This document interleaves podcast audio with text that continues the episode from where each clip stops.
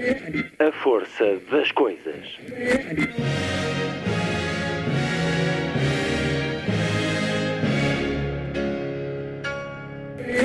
Welcome to the 109th last night of the proms.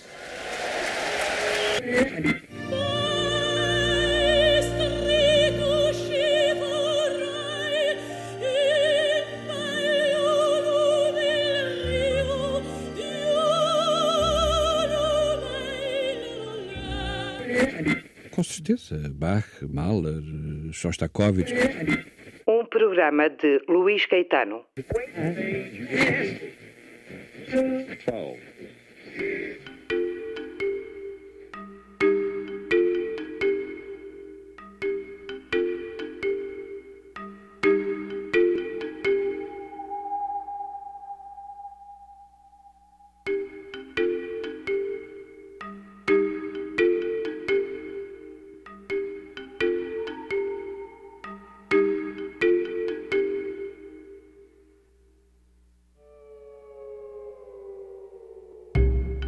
emissão de hoje, vamos à 23 edição das Correntes Descritas que decorreram na Póvoa de Varzim para conhecermos três livros que valem a pena.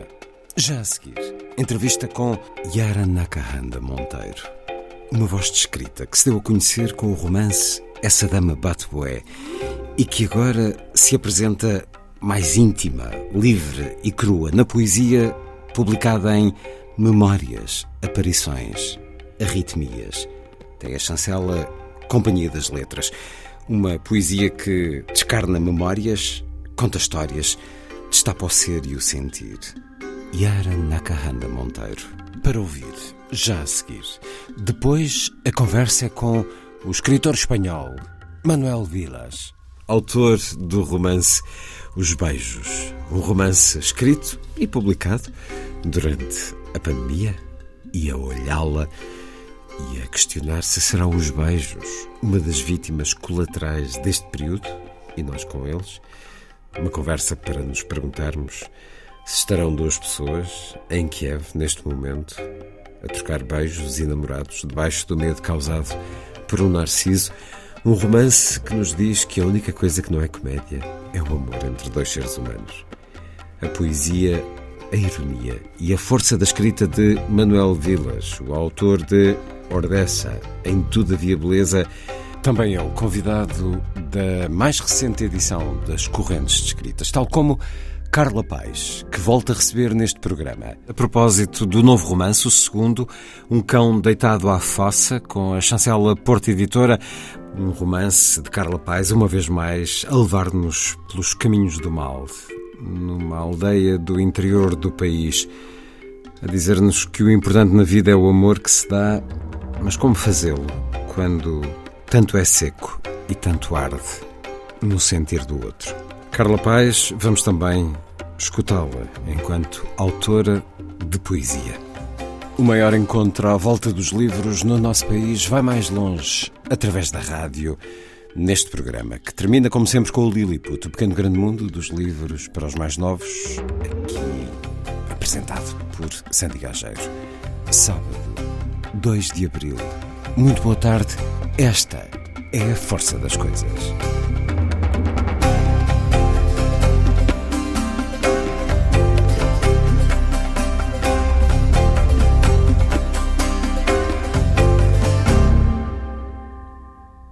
Hear My Dream, Hear My Voice. Músicas de Daniel Pemberton e Celeste, na interpretação da cantora britânica, nascida nos Estados Unidos.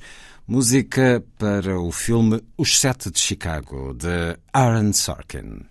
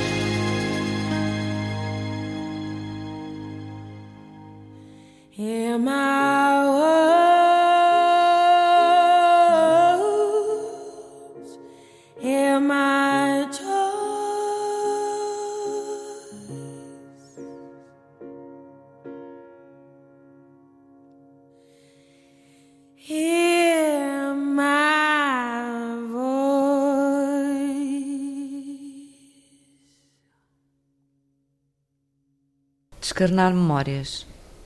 Esboço na retina de Memusin, tempo antigo a marotar.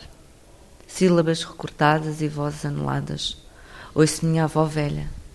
Palavras defuntas, ortografadas na calçada coberta por poeira, terra descontinuada. Leio meu avô. Reflexos no cacimbo, dia de festa, bestas engravatadas, crianças, mulheres descalças. Vejo anónimos e sonhos trêmulos trespassados pelo exílio apartado do amor colorido, dos glândios em flor e sua glória. Amei com seus ecos retalhados. O tempo, sagaz, empilha as folhas rubras caídas das acácias. Corre em mim o mesmo sangue. Traz a reverência aos antepassados, panos e chifre de boi. Primeiro, no tempo nascente, percorro as casas decompostas, deixadas para trás. Procuro o escalpelo talhado com o sacrifício das nossas lágrimas. Depois, no chão, estendo o manto negro ruborizado.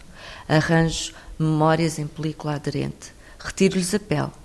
Chegam os espectros ressoando ladainhas, benzendo-me com os seus risos, batendo com os pés escuros na dureza da nova terra. Juntos, descarnam-se as memórias, enquanto das veias e artérias jorram repuxos nutridos a óleo de palma. No piscar de olhos da Titanite, bebo água do rio Lete. Há esquecimentos que vêm por bem. Descarnar Memórias, um poema de Yara Nakaanda Monteiro. O livro Memórias, Aparições e Arritmias, a poesia publicada pela Companhia das Letras. Bem-vinda à Antena 2, uma rádio irmã da RDP África, onde colaborou em tempos recentes. Uma rádio que recebe esta sua poesia depois de já alguns anos. O seu primeiro romance, Essa Dama Batué. A sua poesia, Yara Nakanda Monteiro, conta histórias? Olá, antes de mais, Luís, obrigada por me teres aqui contigo. Conta várias histórias, histórias do passado, uh, histórias ancestrais, histórias que me foram contadas, portanto, histórias herdadas, e também fala de histórias minhas bastante pessoais. Há sempre a pergunta que surge quando se fala do meu romance, Essa Dama Bacué, se é também um romance autobiográfico, Hum. que não é, mas este meu livro de poesias é assim. Porquê é que na poesia decidiu falar de si no romance não? Eu acho que não foi uma decisão, foi mais um ato de coragem. Não me sentia, no início, no meu primeiro livro, não me sentia confortável, se calhar, eh, com os meus próprios medos, com as minhas próprias memórias que me traziam aparições. Seria expor-me demasiado. Acho que não, não, não tive essa coragem. Mas neste meu segundo livro de poesia, eh, que para mim foi também uma catarse bastante pessoal, achei que aquilo que se escreve deixa de nos afetar também. Mas é mais fácil falar de si na poesia? É uma linguagem. Forma, neste Eu acho género? que é uma linguagem diferente. Para já acho que é uma linguagem, pelo menos a minha, é, é uma escrita muito mais crua, densa e intensa. É uma escrita que eu não consigo fugir à verdade. E, na- e com, e com a poesia, e com a prosa consigo andar muito, eh, muito à roda. Não é que a verdade não lá esteja, mas consigo a disfarçar melhor nas entrelinhas. É uma escrita que reflete mais de si. E é uma escrita com hora marcada ou surge por imposição, por uh, aparição? Algumas. É interessante, porque hum, eu acho que não há, para mim, em relação à, à, poesia, não há, não há melhor inspiração que, que a insónia. Hum. Às vezes acordo, uh, acordo de um sonho em que já tenho quase uma poesia escrita. Mas neste... Sonha em poesia? Não, acordo com uma frase. A, a, a, a mim acontece bastante acordar com uma, com uma aparição. Por exemplo, esta, uma visitação, então. Uma visitação, por exemplo, só para dar aqui o exemplo, estamos aqui na. Conversamos nas correntes de escrita, junto ao mar da Póvoa. Exatamente, nas, nas correntes de, de, escrita. A frase que eu disse na minha apresentação, saudade, é um futuro sem ti, avô, surgiu-me. Surgiu num sonho? Surgiu-me à noite, às quatro da manhã, são às três da manhã. Num sonho ou num, ou num estado intermédio? Num estado intermédio. Eu acho hum. que é sempre um estado intermédio de. É curioso porque esse é um estado que dizem que conseguimos ir lá mais fundo do que em qualquer outra circunstância. É isso que se sente? De repente há uma série de portas abertas? Eu acho que há menos defesas. E então ficamos mais abertos a receber. Vou-lhe pedir mais um poema, porque este seu livro apetece ouvir e apetece ouvir na sua voz. Agora, o da página 23. Por favor, bola de funge entalada na garganta. No estendal pendura esquisos de lembranças da sua infância. Surge o sol e incendeia-lhe o choro. Capalanda walila, walila ofeca uiaie. Capalandanda walila ofeca iaie. Capalandanda chorou, chorou pela sua terra Capalandanda chorou, oh, chorou pela sua terra. Vindos do andulo velho, caminhavam com os espíritos amarrados pela cintura.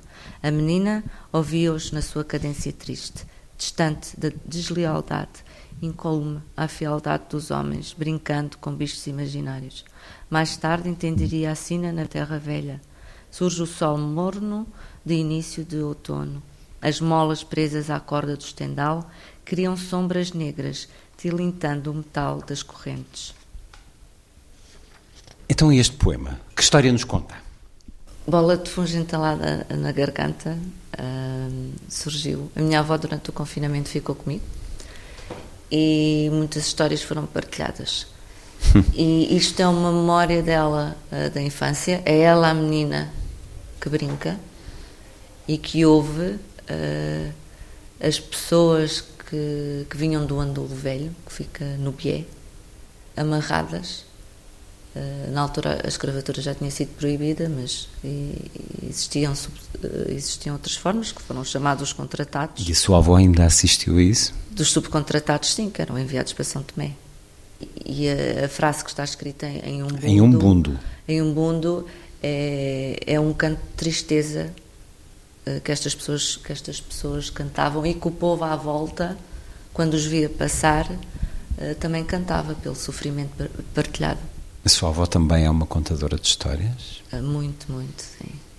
E quando ela me contou esta história eu depois por, por acaso estender a roupa que foi mesmo assim e a sombra das molas, com as molas, sou minimalista, as minhas molas são pretas e tilintavam. Ela contava-lhe histórias em crianças também? Não tanto como conta agora. Eu acho que. Porque são histórias que precisavam de uma mulher que as compreendesse e uh... não de uma menina que as estranhasse? Porque também são histórias que ela própria uh, tentou esconder. Hum, para ela dela. própria? Exatamente, sim. São histórias traumatizantes.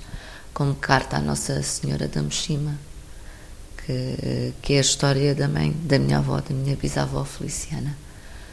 Um, e eu acho que o que a minha avó também me disse é da mesma forma que a minha avó Nakahanda me contou as histórias, eu também agora estou-te a contar uh, algumas das, das histórias da nossa família. Nakahanda quer dizer o quê?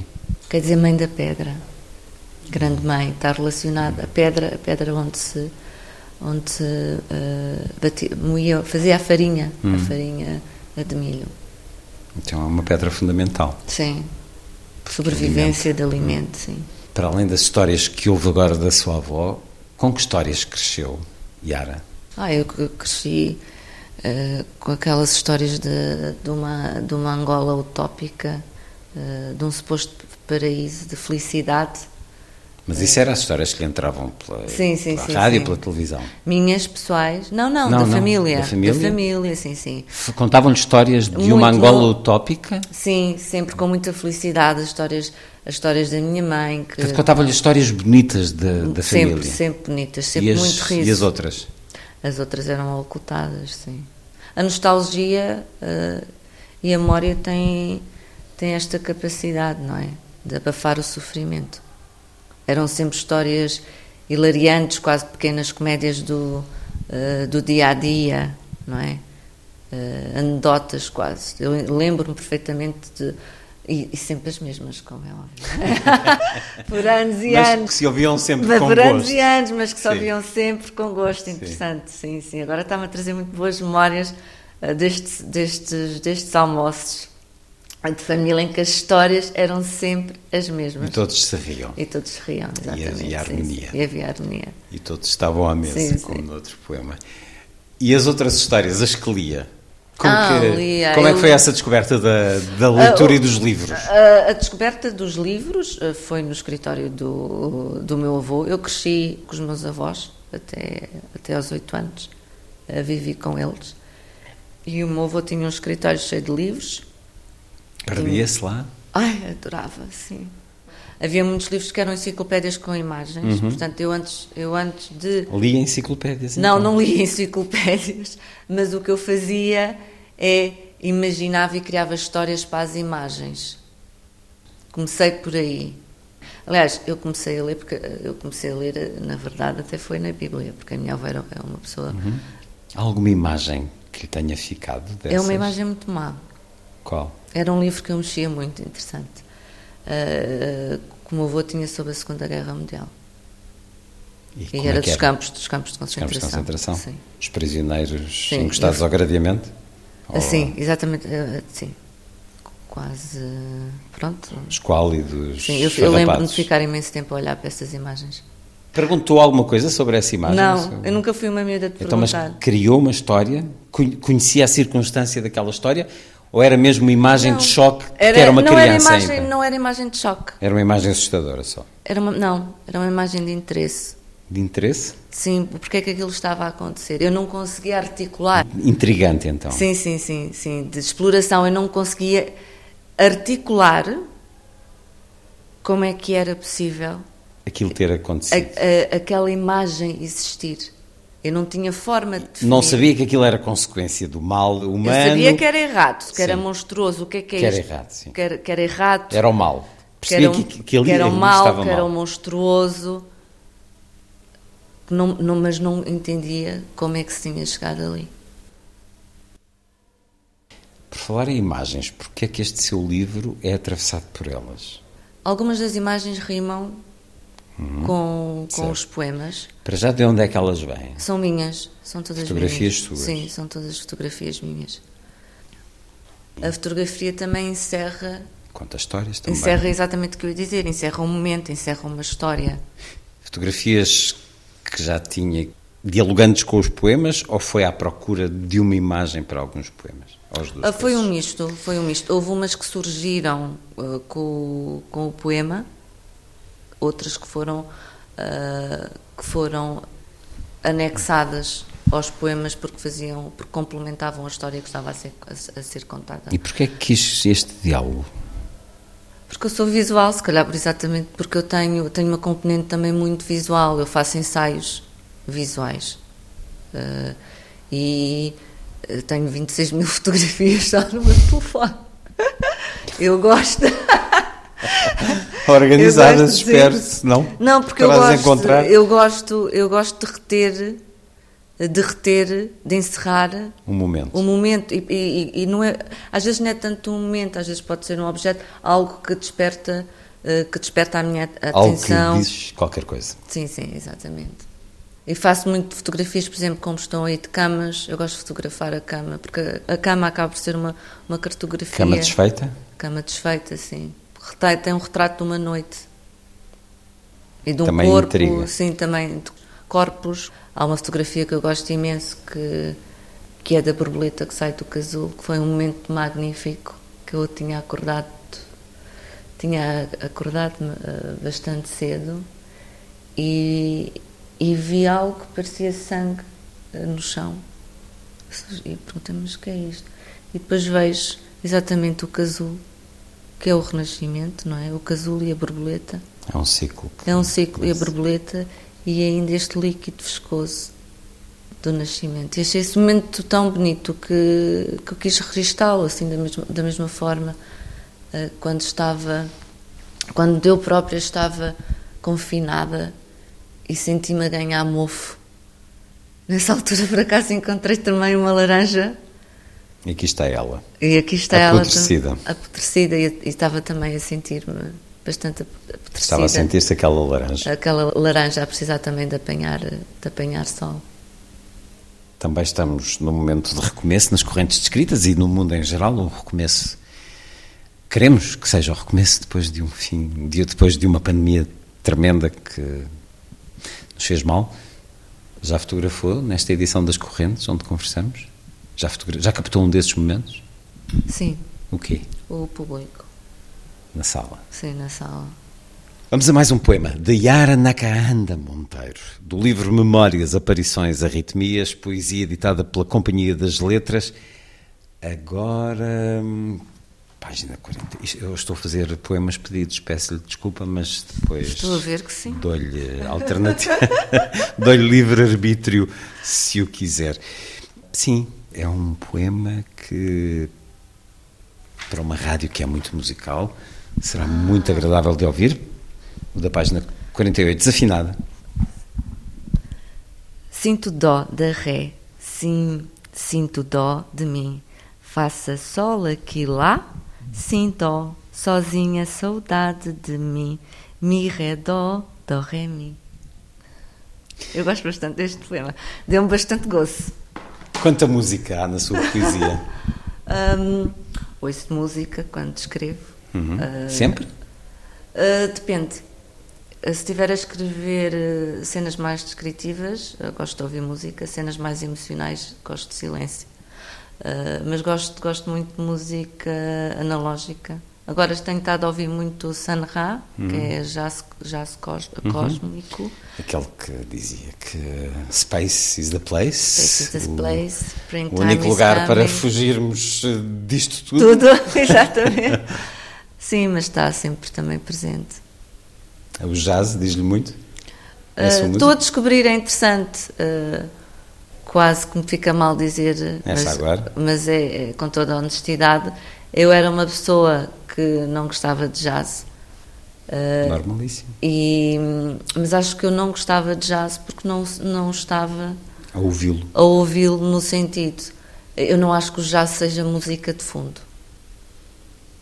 Eu, quando estou. Eu gosto de ouvir jazz como se estivesse a escutar uma narrativa, porque na realidade existe uma narrativa. Claro. Então eu gosto de estar bastante atenta e, e, é assim que eu também aprendi a gostar uh, de jazz. Principalmente o Sandra que tem grandes flutuações, tem grandes flutuações dentro da própria. Uh, da própria, dos próprios ritmos da música e são histórias que são ali contadas bastante bonitas. Sim. E convida-nos a acompanhar essas Sim. flutuações em qualquer poema precisa de lhe sentir uma musicalidade, precisa, por exemplo, de o ler em voz alta para sentir também as suas próprias flutuações. Não, porque eu até sou um bocadinho disléxica e, prefiro não, não. Eu sei que tem que se, tem que se ler, não, tem não é mas uma das regras. É perfeitamente não opcional, não? Eu, como sou rebelde nesse sentido, um, sou anti-regras. não leio, não leio em voz alta. Está a ler agora, para a nossa sorte. É muito mal. Nesta rádio.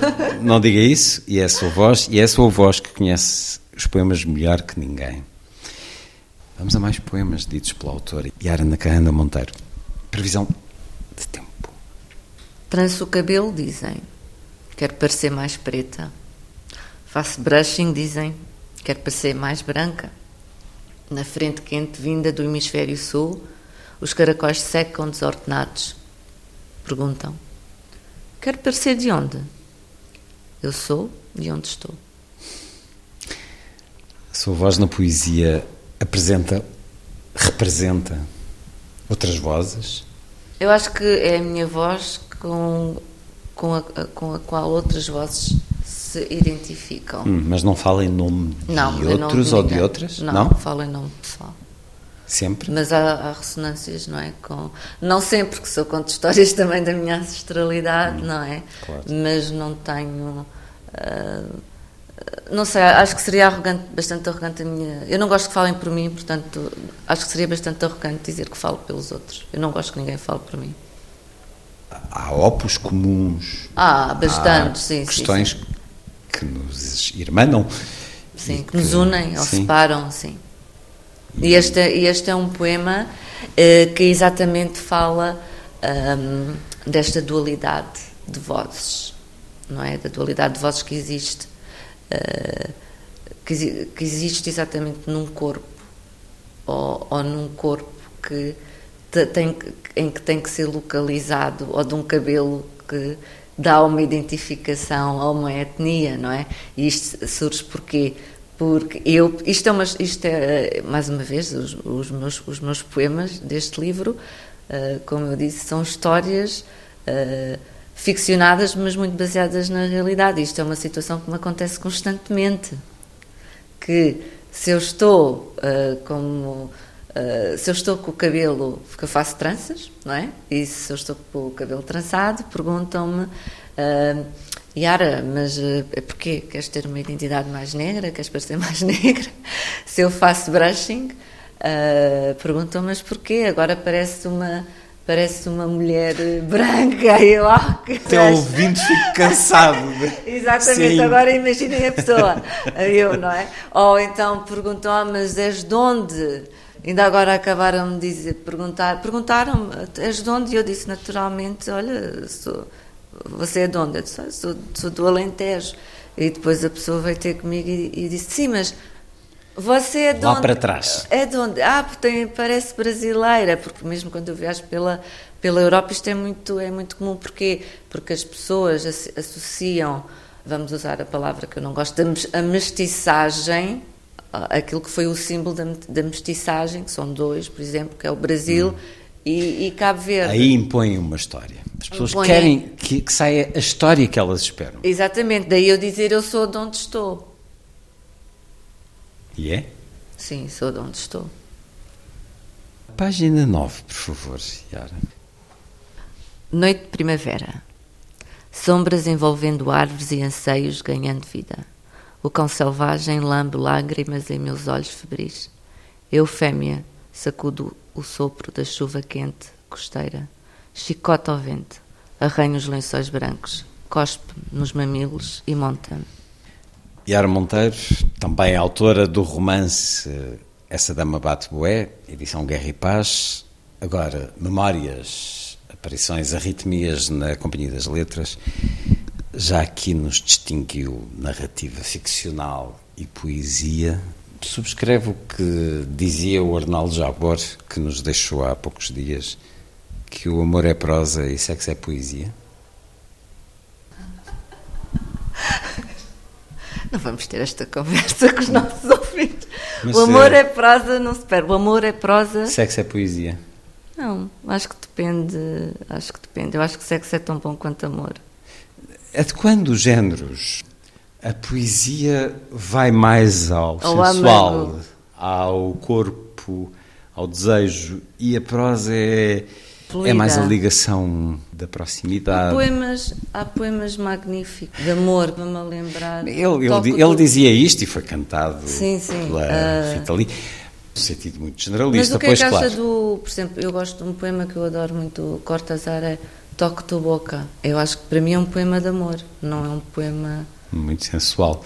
sexualizado. Mais do que irmos a essa definição muito concreta, é, há, um, há um toque de corpo que a poesia tem com as palavras porventura. Eu não vejo assim a não? poesia para mim. É isso que eu queria Sim, eu, saber. não, eu pronto, também não tenho essa resposta porque realmente não, não- ainda não fiz essa análise, mas por exemplo, eu acho a, a minha escrita poética ah, muito mais intensa. O sexo é assim ou é o amor é assim? não sei.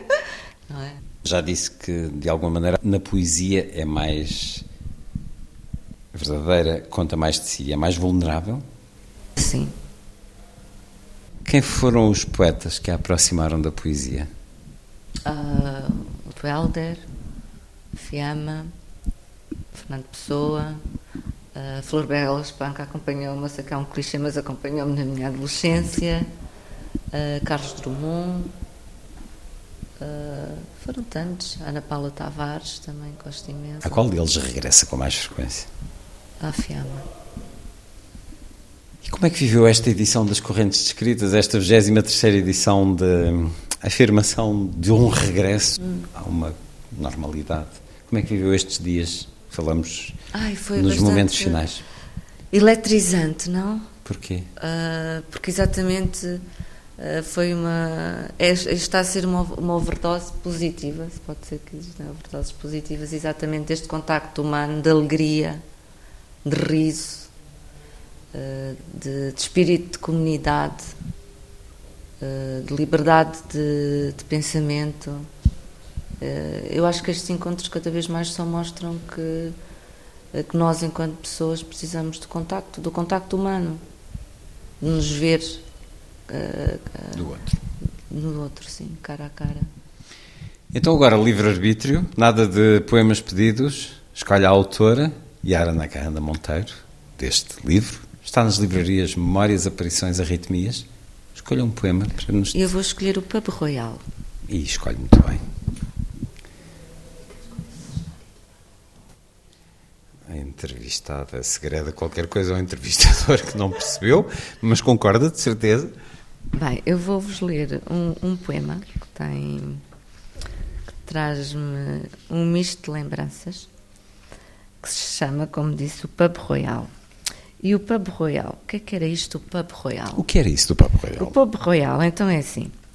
Eu, quando fui viver para Angola, habitava na Rua dos Mercadores, que por acaso foi uma, uma, rua, uma rua eternizada pelo Luandino Vieira, que é uma rua na Baixa de Luanda. E nesta rua existia um bar chamado Pub Royal, que era um bar de meninas. Que era mesmo, pode-se dizer mesmo que era um bar da esquina, que era o bar da esquina. E eu, eh, quando saía do meu trabalho, eh, no início da noite, gostava de beber uma cuca. A cuca é a Sagres, vá nacional. Ah, sentamos aqui a publicidade. Ops. A cerveja, Gostava, pronto. cortas. ah, gostava de beber uma, uma cerveja ah, antes da noite começar.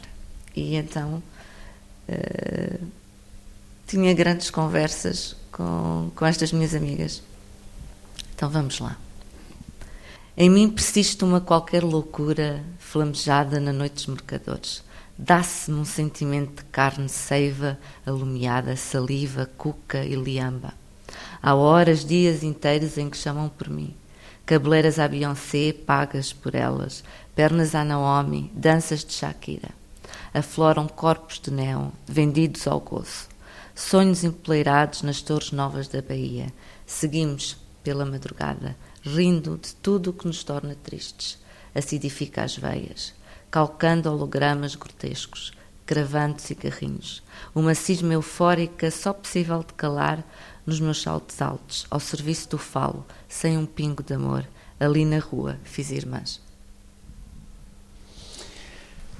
A poesia de Yara Nakahanda Monteiro. O livro Memórias, Aparições, Arritmias. A edição Companhia das Letras. Muito obrigado. Obrigada.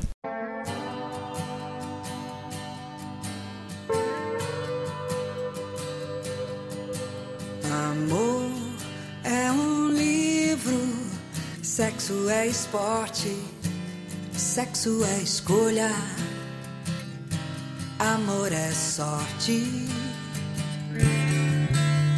Amor é pensamento, teorema, amor é novela, sexo é cinema. Sexo é imaginação, fantasia.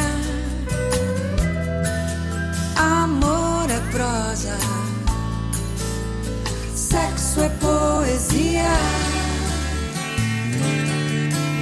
O amor nos torna patéticos. Sexo é uma selva de epiléticos. Amor é cristão, sexo é pagão.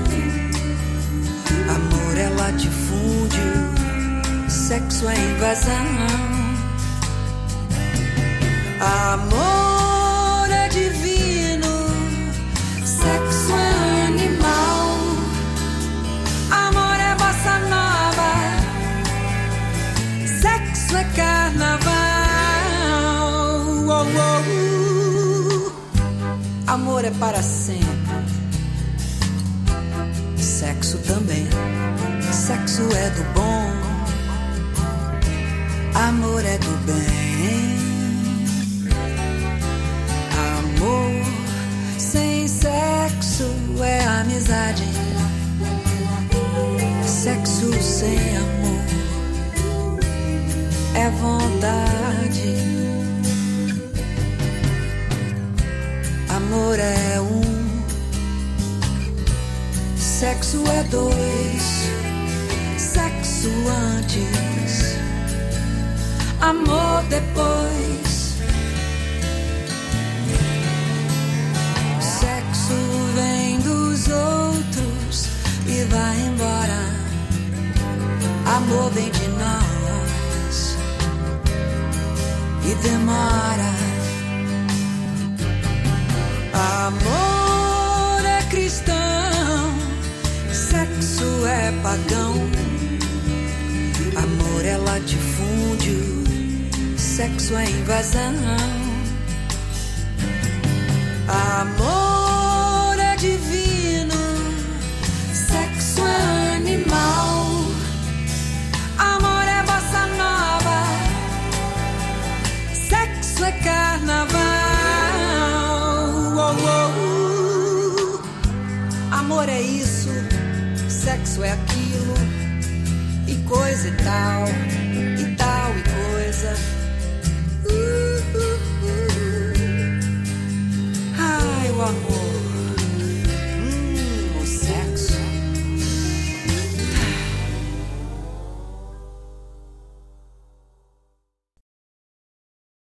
Amor e Sexo, Rita Lee, a partir da crónica publicada no jornal Globo em 2002 por Arnaldo Jabor, letra na qual ele colaborou e que retira várias frases do texto, entre as quais essa: Amor é prosa, sexo é poesia. Arnaldo Jabor, o cineasta, dramaturgo, jornalista, deixou-nos no último 15 de fevereiro, aos 81 anos. thank you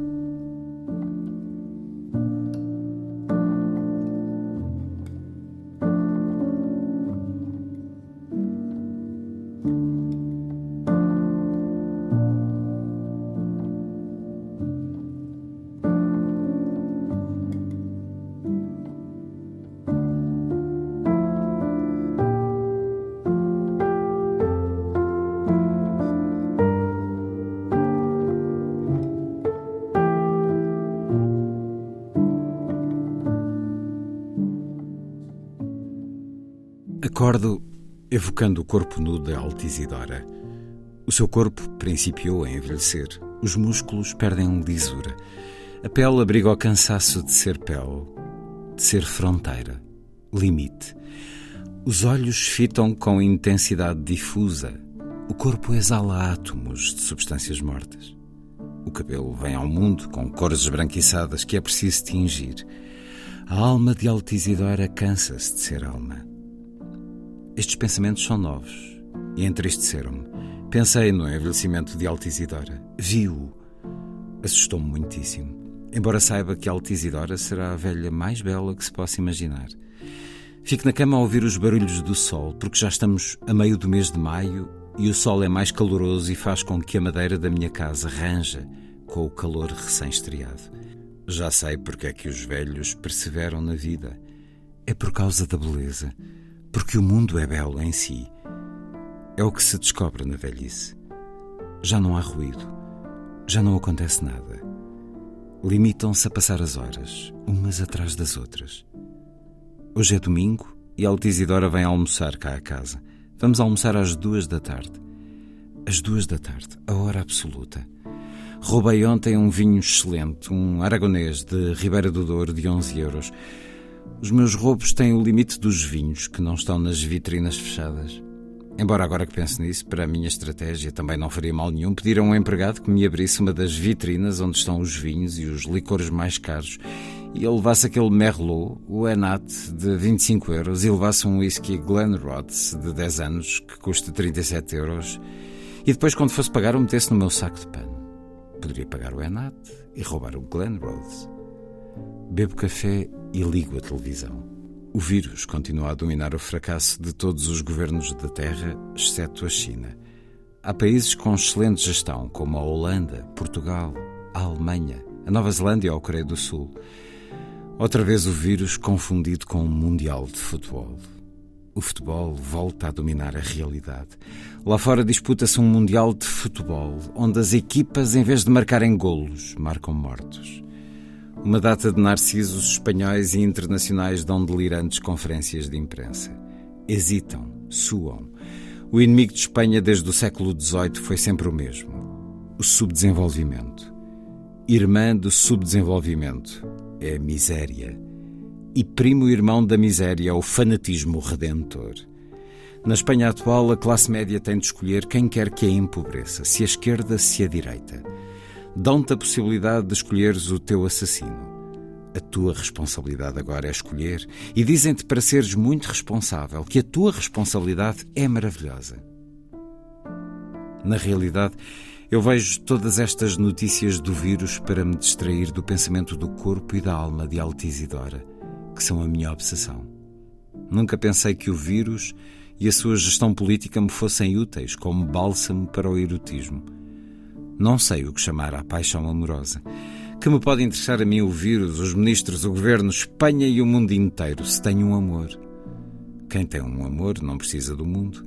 Para quem tem um amor, a opinião dos outros não existe. Os grandes terroristas são os enamorados, porque são terroristas e pacifistas ao mesmo tempo.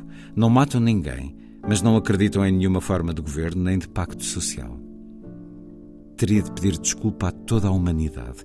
Quase me sinto culpado, porque enquanto Espanha e o mundo inteiro conheciam a desolação de uma pandemia, eu apaixonei-me por uma mulher, uma mulher que me foi oferecida graças ao vírus. O vírus trouxe o amor à minha vida. Porque se não existisse o vírus, Altisidora teria mais por onde escolher e teria escolhido outro homem. Um homem melhor, mais jovem, mais bonito, mais alto, mais forte, mais terno, mais inteligente mais de tudo que exista. Mas mais apaixonado do que eu?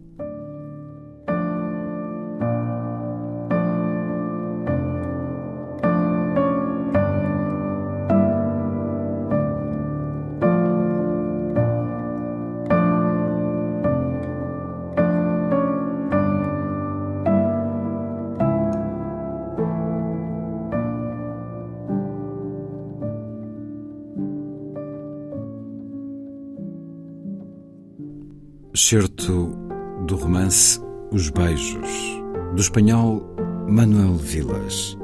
Tradução de Miguel Felipe Mochila. Uma edição Alfaguara, de fevereiro de 2022.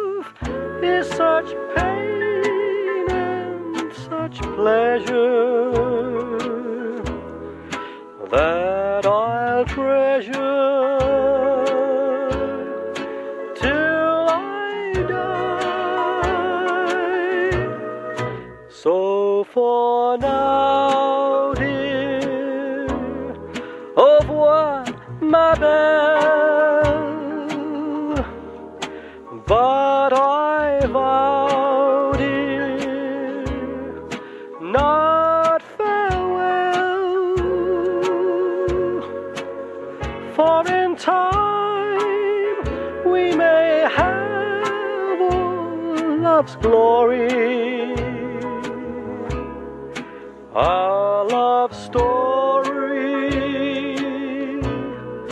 to tell. Just as every autumn leaves fall from the trees, tumble to the ground and die. So in the springtime, like sweet memories, they will return like the sun,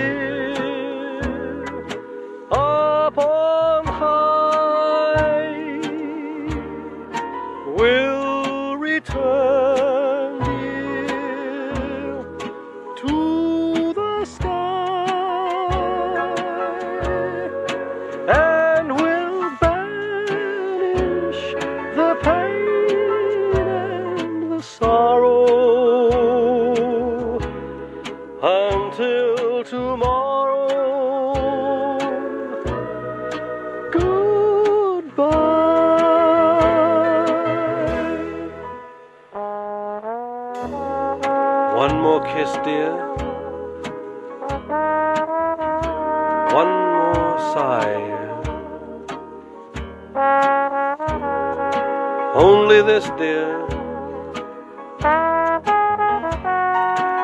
is goodbye. For our love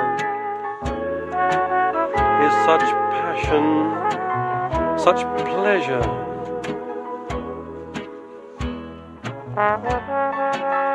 I will treasure until I die, song.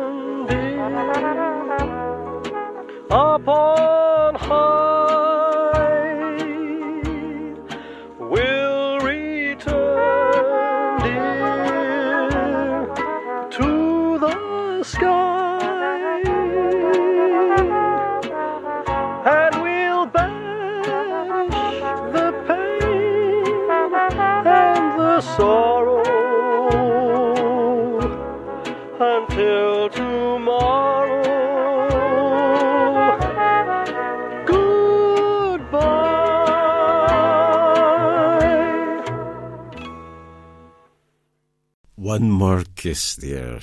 Vangelis com Don Percival.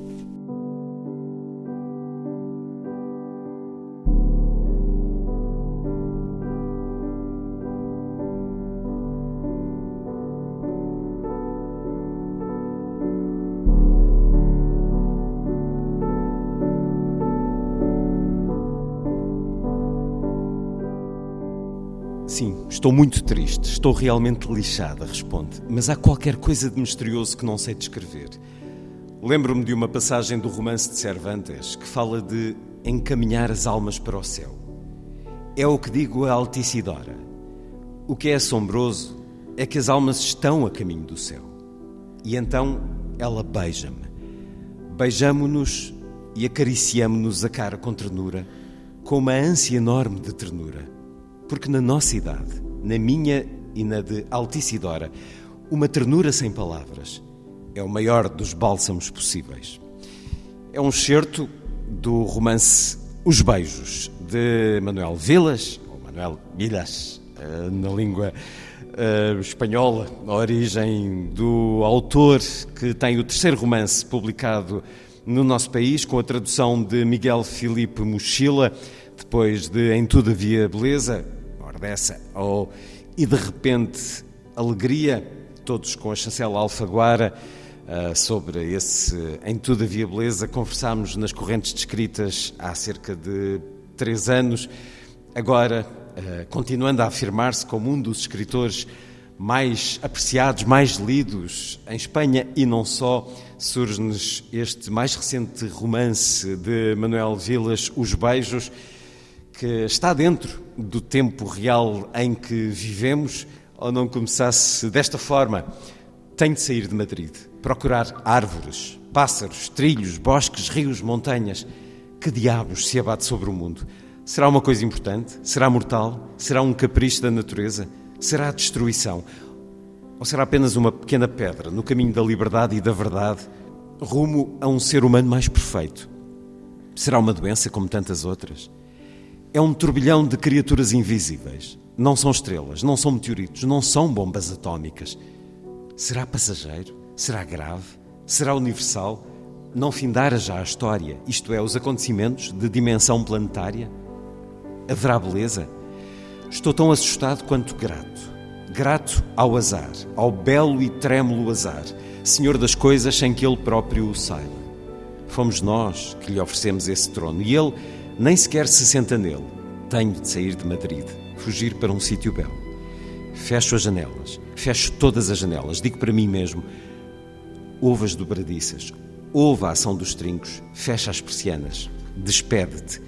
Apago as luzes, pego numa mala, ou melhor, em duas malas e em alguns livros. O que vou meter nas malas? Arrumar o universo em duas malas. Devia telefonar a alguém, mas sou o filho único, os meus pais já morreram, continuo a fechar janelas. Acabo de me reformar e tenho quase 60 anos, 60 menos 2. Uma das vantagens de trabalhar no ensino básico é que te podes reformar aos 60 anos se tiveres cumprido 30 de serviço. Já não há velhice na reforma, pelo menos na minha. E esse é um passo em frente. Mas para onde? Em frente fica onde? O que é velhice? Um dia antes de decretarem a quarentena, meti-me no carro e saí de Madrid. As estradas começavam a esvaziar-se. Eu observava esse processo e contemplava-o até com uma espécie de excitação. Parecia que a Mãe Terra recuperava os seus domínios. Havia uma presença de forças primitivas, involuntárias, anónimas, desconhecidas. Havia grande beleza nessas forças quase sobrenaturais. E pensei na minha alma. Pensei, oxalá um dia, nesta minha existência, possa chegar a ver a minha alma. Os beijos de Manuel Vilas, bem-vindo uma vez mais à Rádio Pública Portuguesa, Antena 2, Manuel Vilas. Ah, de novo conversamos nas correntes descritas, de regresso presencial depois de um ano interrompido, a vida interrompida. Foi de certa maneira a que todos estivemos, sendo que nessa interrupção aconteceu muita coisa. Acontece a este seu personagem muita coisa, a ele e à mulher, Montserrat, que ele conhece nesta vila nos arredores de Madrid onde vai passar eh, meses numa casa cedida pelo sindicato que ele eh, julga que vai estrear, mas aparentemente eh, não. De qualquer forma, há esta celebração do amor, do desejo, do erotismo, dos beijos. Os beijos serão uma das maiores vítimas desta pandemia, Manuel Vilas? Sí, han sido la víctima de la pandemia porque mm, se prohibió el contacto físico eh, y sin embargo no se puede vivir sin besos. ¿no? Yo quería precisamente eh, recordarle al lector la importancia eh, del amor, del amor en la vida. ¿no? Eh, la pandemia nos robó, nos quitó la confianza, la confianza en la vida, la ilusión por la vida.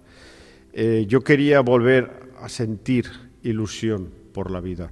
Pensé que la manera de volver a sentir ilusión era contando una historia de amor, porque el amor es el gran misterio y la gran fuerza de la vida. Yo, yo como escritor busco siempre la, la defensa de la vida. Quem é que proibiu os beijos? Fomos nós próprios que nos proibimos os beijos, que nos dissemos não podemos tocar noutra pessoa. Sí, fue la, autoridad sanitaria que nós acatamos y nosotros obedecimos a la autoridad sanitaria. com distinção. Sí, pero, pero yo, yo obedecí, todos obedecimos, pero eh, no sabíamos qué estaba pasando, ¿no? Y seguíamos necesitando vivir la vida. eh, el, año, el año que nos quitaron de vida eh, no lo podremos volver a vivir nunca, ¿no? No lo volveremos a vivir. No me gusta que me roben la vida, ¿no? Yo por eso, por eso escribí esta novela, ¿no? De dos personas. Yo pensaba, ¿habrá dos personas, dos seres humanos que estén viviendo una historia de amor en mitad de la pandemia, ¿no? Como ahora, por ejemplo, en Kiev, en, en Ucrania, habrá dos seres humanos que amar. que estarán viviendo una historia de amor y que no escucharán las bombas ni al ejército de Putin, como, como pasaba en la película, como pasaba en Casablanca. Cuando entran los nazis en París y Ingrid Bergman le dice a Humphrey Bogart, el mundo se desmorona y tú y yo nos hemos enamorado. En mitad de una catástrofe, de una guerra, de, un virus, de, algo, de cualquier cosa aterradora, dos seres humanos se enamoran y entonces eh, la tragedia deja de tener importancia. La Segunda Guerra Mundial en Casablanca es casi anecdótica. Lo importante es la historia de amor. Perguntamos se há duas pessoas a fazer amor neste dia na Ucrânia. Conversamos poucas horas depois do início desta guerra absurda e lembrei-me deste momento do seu livro. Já nos tínhamos esquecido como era o horror desde 1945.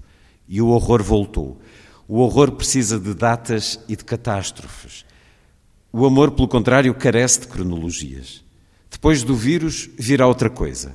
Um meteorito caído do espaço, algo que gere memória e permite que se continuem a escrever livros de história que hão de ser estudados nas escolas. O ecrã da televisão inunda-se de narcisos. O narciso de Espanha aproxima-se da psicopatia, do cinismo e do sadismo, o dos Estados Unidos também. Um mar de narcisos. Narcisos de máscara, sádicos narcisos. A primeira coisa que um ser humano deve fazer é fugir dos narcisos que aparecem na televisão. Putin é um narciso. Totalmente. Putin, Trump son narcisos. Es un problema grave que tiene el mundo cuando eh, alcanzan el poder eh, personas a quienes no les importamos. Es decir, son, no, no, no nos aman. Cuando un presidente del gobierno, un presidente de una república, no ama a su pueblo, no ama a su pueblo, se ama a sí mismo. ¿eh? Entonces es cuando tenemos un problema. E, no entanto, muito do povo responde a esse amor. Trump tem uma legião, se Sim. calhar, maioritária de americanos que, por um triz, não lhe deram de novo a vitória. E Putin, aparentemente, tem um país que está agradado com esta decisão absurda. Por eso es importante la literatura, las salva. humanidades, la filosofía, el pensamiento, el arte. Es el, territorio donde podemos luchar contra la mentira, luchar contra, contra las fake news, luchar contra todo este horror. ¿no? Efectivamente, hay gente que vota a Trump y hay gente que vota a Putin, pero Rusia es una democracia discutible. E- Europa es el, gran territorio de la libertad en estos momentos, de la prosperidad económica, de las clases medias, la construcción de las clases medias europeas, que so- el, enemigo de Putin es la Unión Europea. ¿Por qué? Porque la Unión Europea ha conseguido la- las mayores cuotas de progreso, de prosperidad y de cultura Com a democracia, refinando a democracia. con- la, literatura es democracia. Entonces, eh, yo en, en la novela de- eh, critico precisamente a los narcisos, a aquellos gobernantes que suponen un retroceso en la historia del mundo. falando de novo naqueles, naqueles que somos todos nós, que é o povo, que nestes regimes respondem positivamente aos narcisos, respondem também àquilo que no mundo vai esvaziando as relações humanas. Voltamos aos beijos. A sermos nós que nos autoproibimos o toque, o beijo, da mesma maneira que antes desta pandemia o mundo se estava a tornar e continua a tornar cada vez mais ascético cultivamos a saúde, fugimos daquilo que pode ser eh, arriscado. Estávamos também num mundo em que, num tempo do movimento Me Too, o gesto do beijo pode ser entendido como uma agressão. Todos nós, particularmente os homens, tomam a iniciativa de dar um beijo num ato de sedução.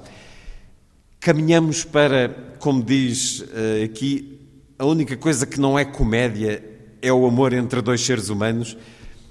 Se não é comédia, é drama. Nós estamos a caminho de um drama na forma como nos relacionamos uns com os outros. Salvador, el protagonista de la novela, eh, no quiere ser él el que dé el primer beso, ¿no? Quiere decir, eh, eh, los hombres han sido eh, quienes han llevado eh, la iniciativa en las historias de amor. ¿no? Eh, Mas, Salva- mas hoje isso é arriscado.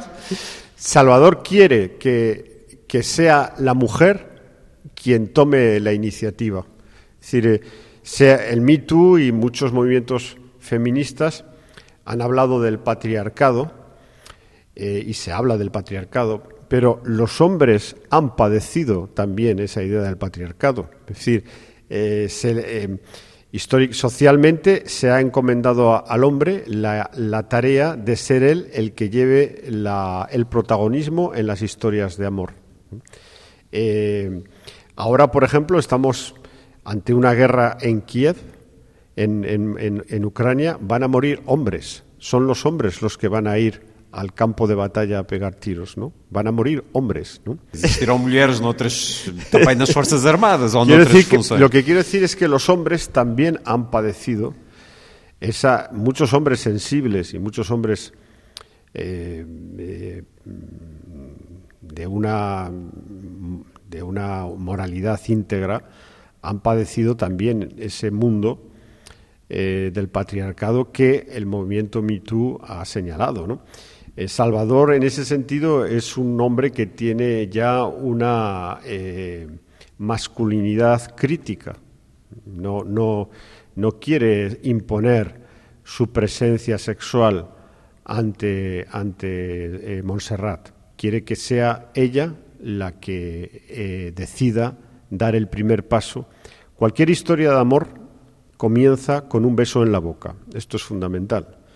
No hay otra manera de iniciar, de comenzar una historia de amor entre dos seres humanos si no es a través de un beso en la boca y con la boca abierta. Y para eso uno de los dos tiene que tomar la iniciativa, ir, caminar hacia el otro para darle el beso.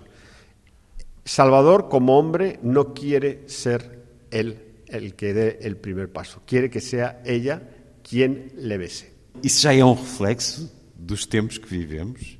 Eh, En los tiempos, yo creo que en las mujeres, en este tal como planteo yo la historia, tienen que, que decidir ellas también. Es decir, cuando a un hombre, si una mujer, si a una mujer le gusta un hombre, tiene que ser ella la que le dé el beso. No, No tiene por qué esperar a que el hombre se lo dé. ¿no? Vivemos num tempo em que podemos caminhar e o seu livro termina com esse, com esse receio.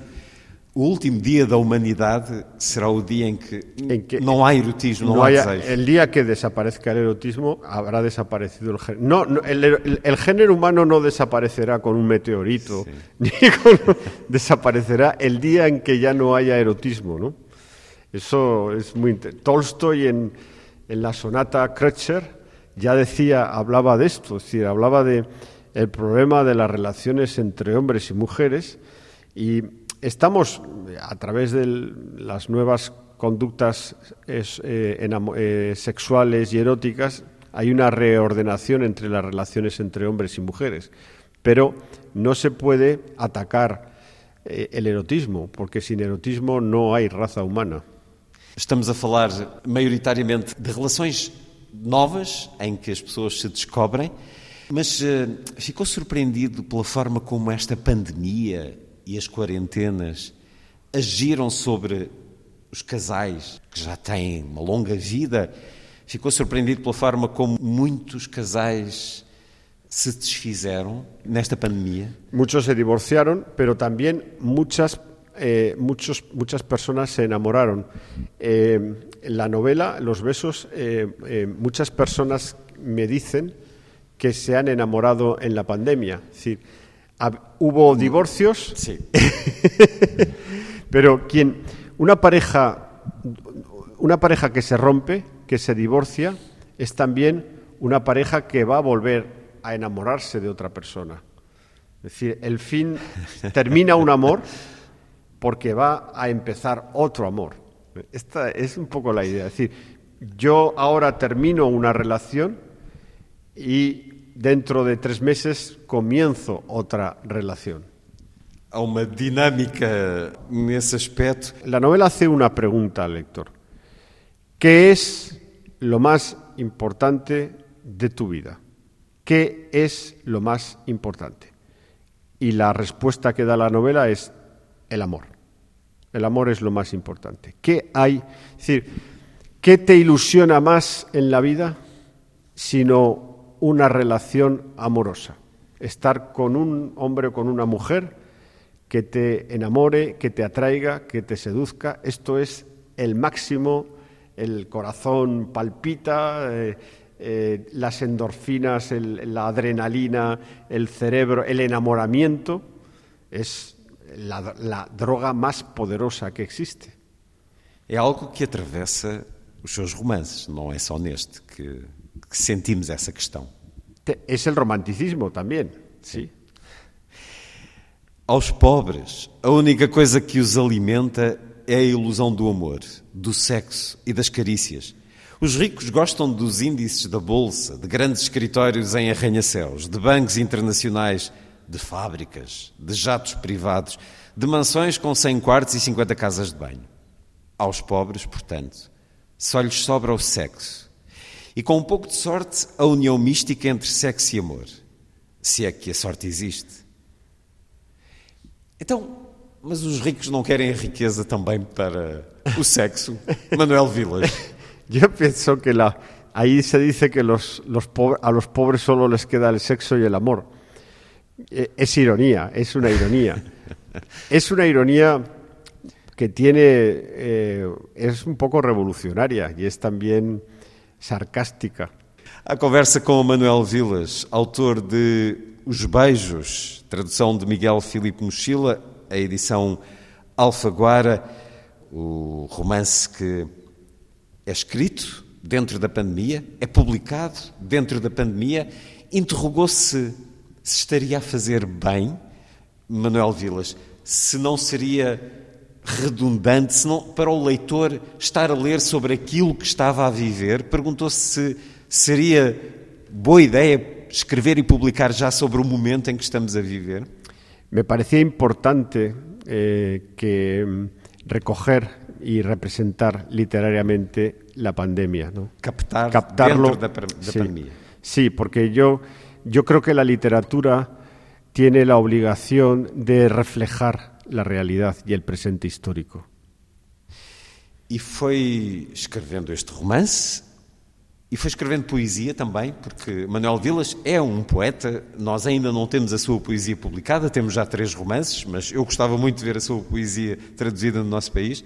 Foi escrevendo poesia também. Sí, también, por supuesto. He escrito poesía y publiqué hace un año y medio en España un libro de poemas. Sí. E eles também refletem este tempo. Sí, y, y sigo publicando poesía y lo que pasa es que la poesía pues no ha sido traducida al portugués. Yo espero que, que pronto se traduzca al portugués mi poesía. Mais um pouco dos beijos de Manuel Vilas, voltando a um olhar que já encontramos noutros dos romances do autor. Imagine por um instante o colapso da monarquia espanhola. Imagino Filipe VI a viver como um cidadão anónimo num apartamento dos subúrbios de Madrid, a pagar um empréstimo, a tentar criar as filhas, a mudar de carro, a abdicar de ir tomar o café fora para poupar 14 euros por semana, a comprar fita adesiva vermelha numa loja dos chineses para disfarçar as riscas e a ferrugem da chapa do seu carro, a guardar os talões do Carrefour para obter um desconto de 3 euros da próxima vez comprar a cerveja Mahu numa compra superior a 30 euros.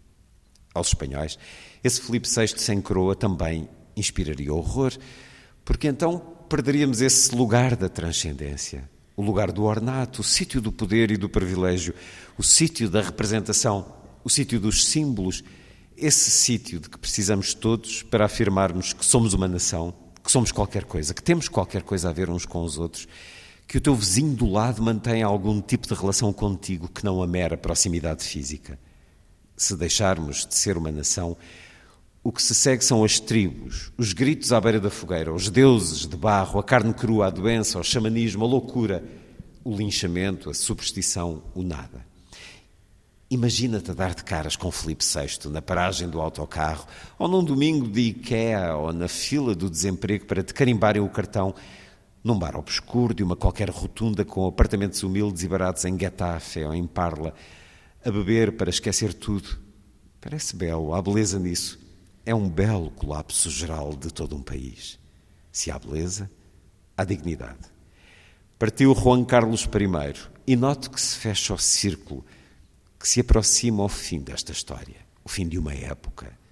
Com o rei, também eu saio de Sotopenha, o sítio onde me apaixonei por Altisidora, como se isto fosse um conto de fadas ou de fantasmas. Um acontecimento coletivo trouxe-me aqui.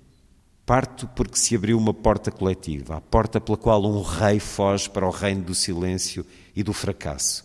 E aproveito essa porta para sair eu também.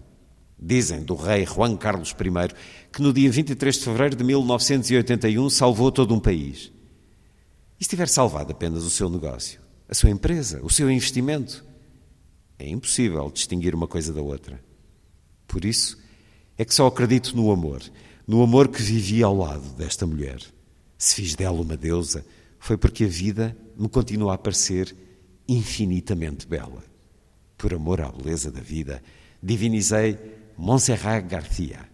Era esse o seu apelido.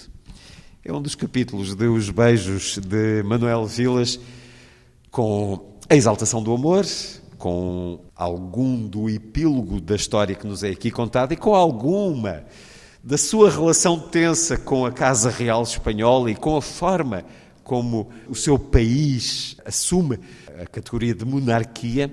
A Espanha, durante a pandemia, conheceu momentos muito duros, em particular no início. Eh, foi um dos países mais atingidos, mais afetados, em que os serviços mais rapidamente colapsaram. Assistimos também a circunstâncias terríveis de apedrejamento de autocarros com velhos que estavam a ser transferidos de lares de idosos, pessoal de saúde que era ameaçado porque regressava à casa e podia ser um perigo. A sociedade espanhola, como é que sai desta pandemia, Manuel Vilas? Ahora, ahora está bien, España está bien, pero como has dicho, efectivamente, en el primer momento de la pandemia, eh, España se vio colapsada, absolutamente colapsada, eh, y los españoles mm, se sintieron desprotegidos por el gobierno y se sintieron.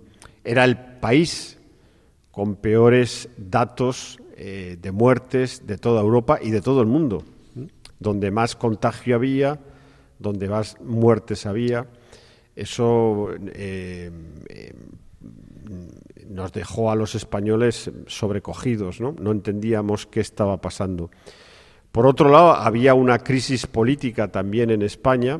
Eh, de repente la monarquía también, por, los supuestos problemas económicos de Juan Carlos I, claro, y todo eso, pues em, hacía un conjunto de cosas en donde España resultaba un país em, problemático ¿no? políticamente. Yo, a mí en mis novelas siempre me gusta intentar eh, observar el poder, ¿no? ¿Qué es el poder político? todos vivimos, un ser humano vive bajo un poder político, ¿no? ¿Y qué es eso del poder político? De ahí que en mis novelas intente pues hablar de la monarquía o hablar de los gobiernos, hablar del presidente del gobierno, hablar de, qué, es el poder. ¿no? Eh, ¿Por qué? Porque vivimos bajo el mandato del poder. ¿no? E gostava de ver esta imagem satírica que aqui queria. Gostava de ver É, o rei Filipe a deixar de ser claro. apenas, passar a ser um cidadão que vai recortando os cupões de desconto como todos nós fazemos. Claro, necesitamos pensar que claro, efectivamente eh, la, el, la monarquía es una monarquía. Una monarquía es un lugar de privilegio, es un lugar donde eh, hay un rey y una reina que viven de manera privilegiada, que no tienen que enfrentarse a la lucha por, el, por la supervivencia, ¿no? Entonces ahí hay, en los besos hay unas páginas dedicadas a cómo sería Felipe VI si de repente perdiera el trono y tuviera que vivir como un ciudadano normal. ¿no? Claro, eso es tanto como si eh, se disolviera la idea de España. ¿no? Es decir, existe España porque existe el rey de España, el presidente del gobierno, y todo tiene y forman una iconografía y una, una solemnidad, la solemnidad y el sitio de los privilegios los las grandes cenas, los grandes los coches eh, eh, oficiales, toda la parafernalia del poder, ¿no? En donde no vemos nunca eh, escenas ordinarias, ¿no? Es decir, Felipe VI no se tiene por qué preocupar de cuánto vale un bonobús, de cuánto vale el billete del metro y de cuánto vale un café, ¿no? Somos nosotros, los seres humanos, los normales, quienes nos tenemos que preocupar de todo eso, ¿no? E agora, por aqui um fundo musical para lhe perguntar, Manuel Vilas, porque é que nos diz que esta canção é o hino mais maravilhoso de afirmação da beleza que já ouviu. Porque é que eu quero ver-te dançar de Frank Battiato, que nos recebe Sim. em epígrafe Sim. neste livro. Sim. A estação dos amores vem e passa e apesar da idade os desejos não envelhecem. Esta é a epígrafe do romance bate- Os Beijos, de Manuel Vilas, mas depois diz-nos, é o hino mais maravilhoso, esta canção que temos agora em fundo, é o hino mais maravilhoso de afirmação da beleza que já ouvi. Então Por- porquê? Porque es un triunfo de la vida. Esa canción es una invitación a vivir en libertad, en fraternidad. Es un himno a la vida, ¿no?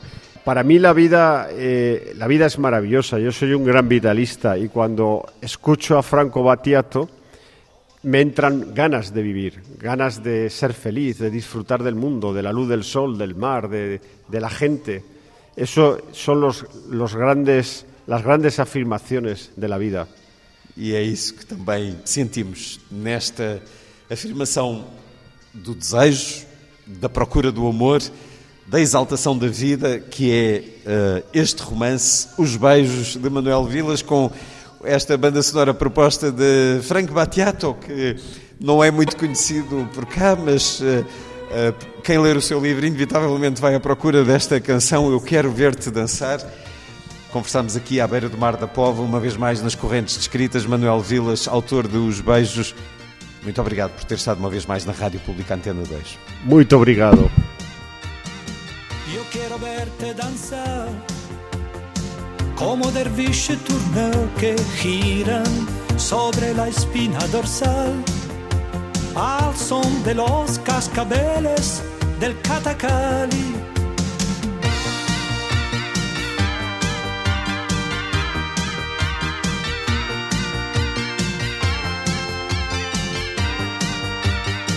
Y gira todo en torno a la estancia mientras se danza, danza. Y gira todo en torno a la estancia mientras se danza.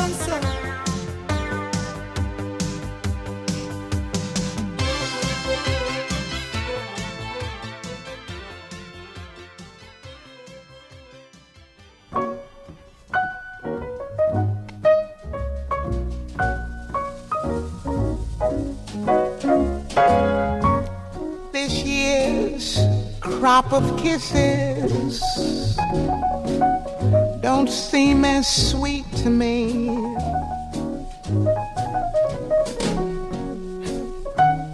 This year's crop just misses what kisses used to be. This year's new doesn't seem to have a chance. Even helped by Mr. Moon above. Oh, this year's crop of kisses is not for me. Cause I'm still wearing last year's love.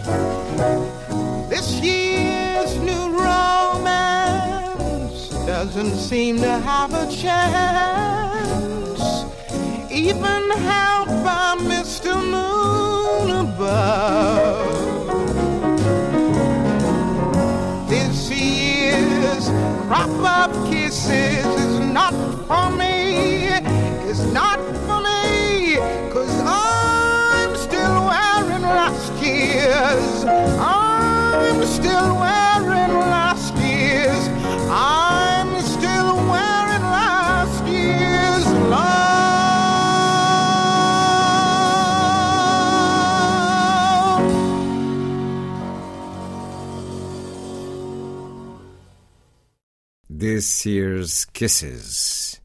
Irving Berlin, na voz de Nina Simone. Seguimos com os convidados da 23 edição das Correntes Descritas. Agora, para voltarmos a receber neste programa, Carla Paz.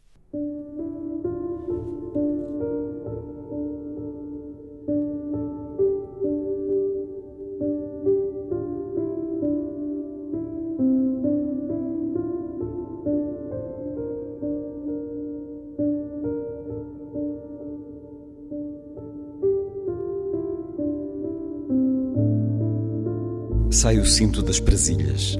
Estala no ar. Afasta o cachaço de Deus para sacudir o dorso vergado da avó, para espanejar o pó que se entranha nos pecados da boca. Os meninos choram. Choram num pavor emudecido porque os olhos da avó se apagam no chão. Abel corre desembestado pela fábrica afora. Esmaga as carrascas da madeira como queria esmagar as mãos furiosas da avó. Salta a viga do portão que abana com o vento, atravessa a estrada. Vem segue de lágrimas a pedir socorro aos vizinhos todos, ao mundo inteiro, que se posta naquela rua. Mas ninguém se mexe perante o desespero do miúdo. Todos conhecem o avô, a sua voz corpulenta a ferir as vistas.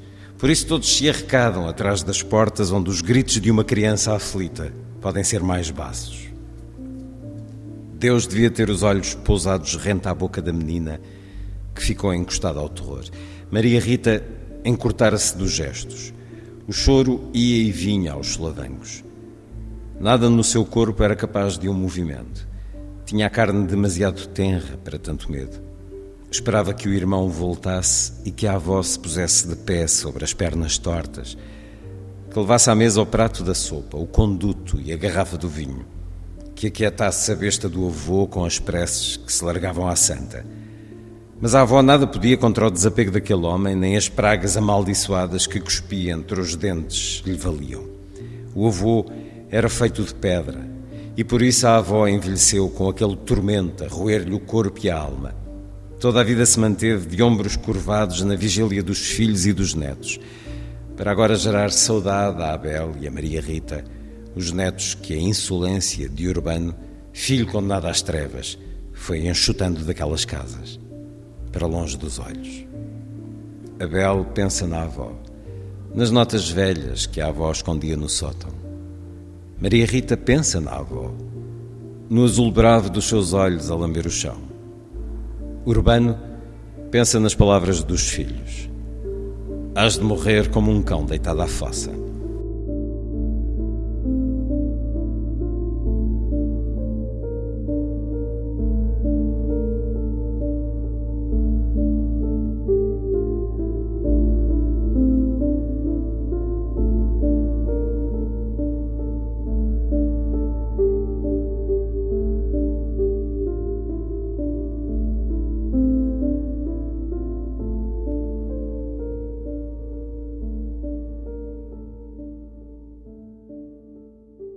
E é um certo do livro que resgata esta frase que se escuta mais que uma vez ao longo da leitura: Um cão deitado à fossa.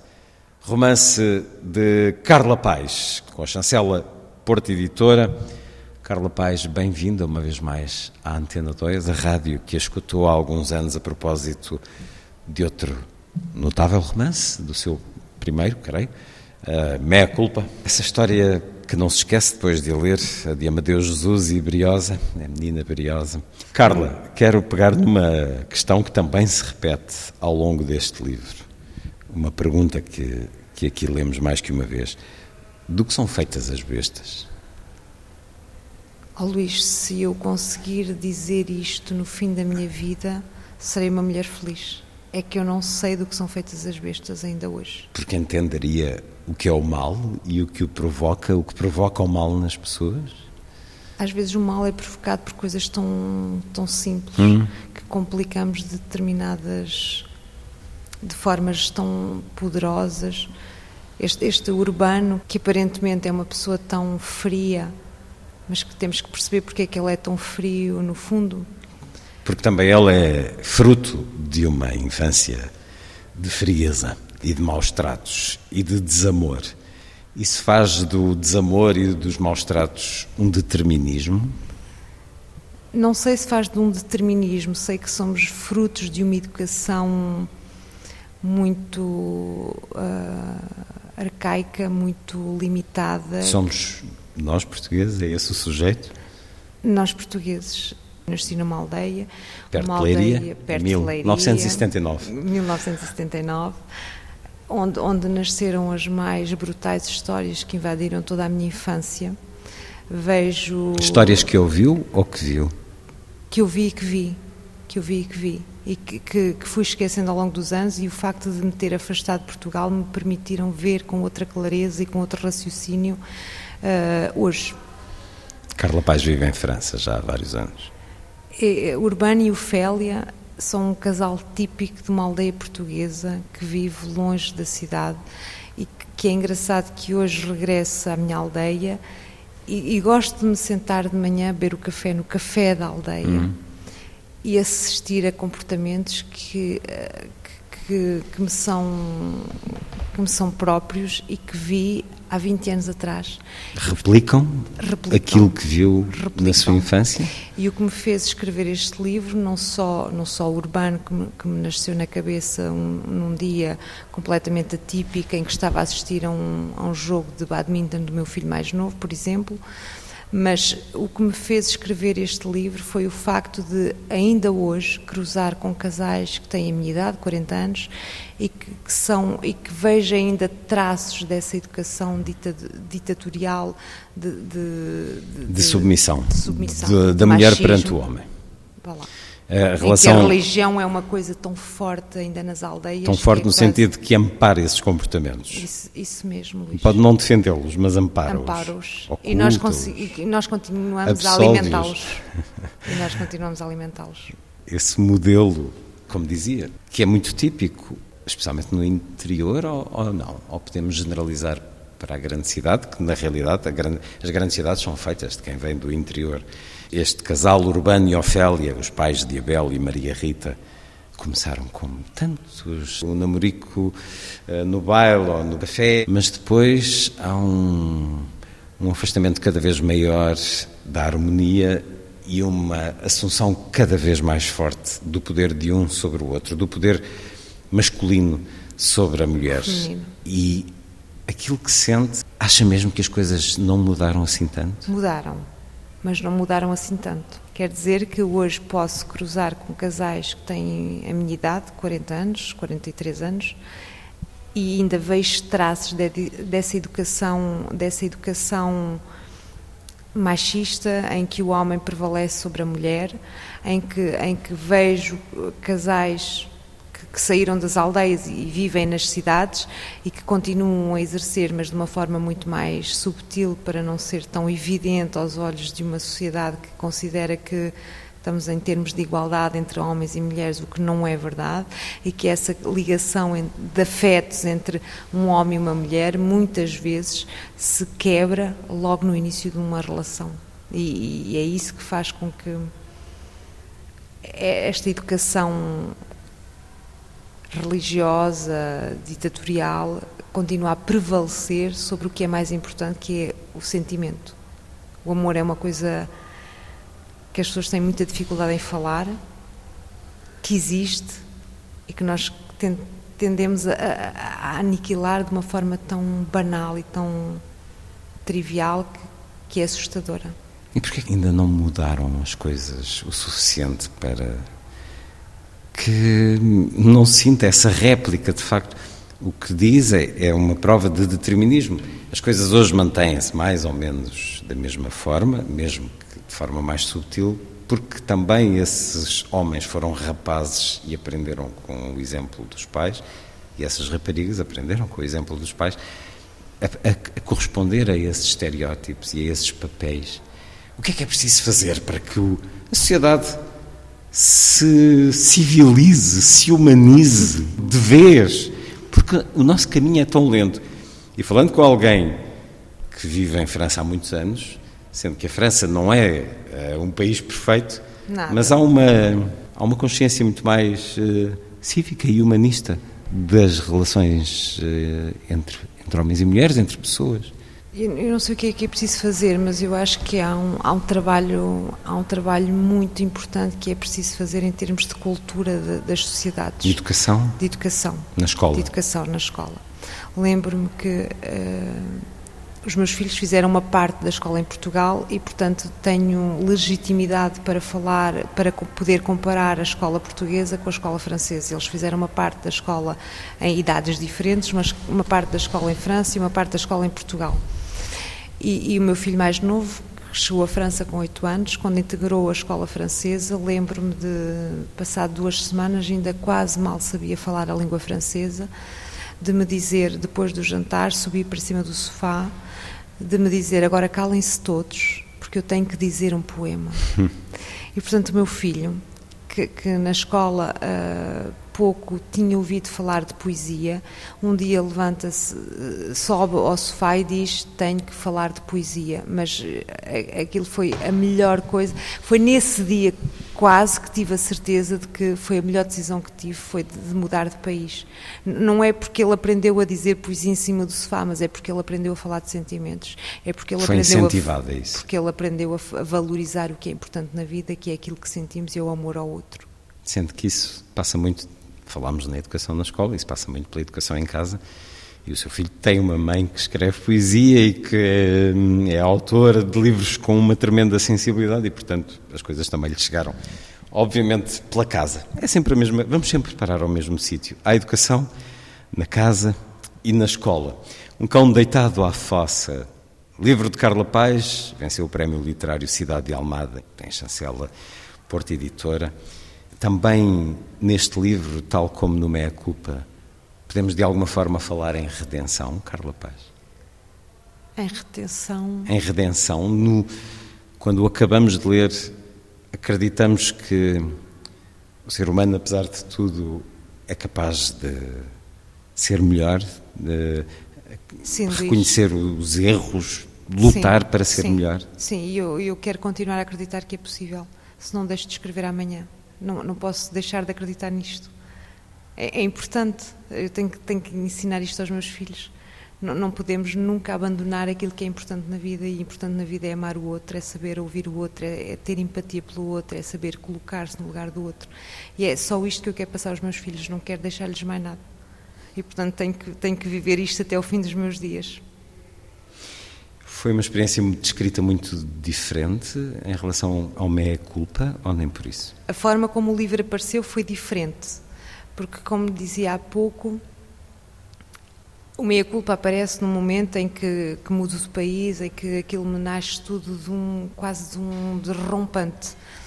O, o, este livro nasce de uma forma muito diferente, em, em duas fases diferentes um dia o meu filho, mais novo, o Tomás, chega à casa e diz que tem um, um, campeonato de badminton que vai fazer ao pé de casa. Portanto, nós estamos em França e, e, eu quero participar nestas coisas dos meus filhos porque são conquistas novas, são coisas novas que eles estão a aprender.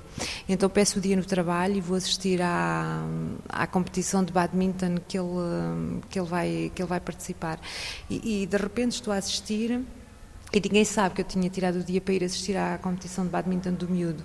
E, e estou sentada na bancada e de repente a minha cabeça É como se parasse e há um velho que, que entra na minha cabeça. Ele está deitado de barriga ao alto, tem umas mãos grossas, tem uma barba e há uma luz que entra pela janela e eu percebo imediatamente que aquela luz me parece frio, portanto acho que é dezembro. E, e de repente aquilo, aquilo, aquilo acaba, a, imagem vai-se. Está sentada a assistir a um jogo de badminton, Badminton. e isso acontece tudo E na isso sua acontece cabeça. na minha cabeça. E de repente, quando, entre, entre o momento em que, que a imagem chega e a imagem vai, perco o jogo todo do puto, não é? E, e, hum, dois ou três dias depois, eu estou a ler o livro do Her, Herbert Belter, Morte Sem Mestre, e, e, e caio e acabo por ler o poema Um Cão Deitado à Fossa.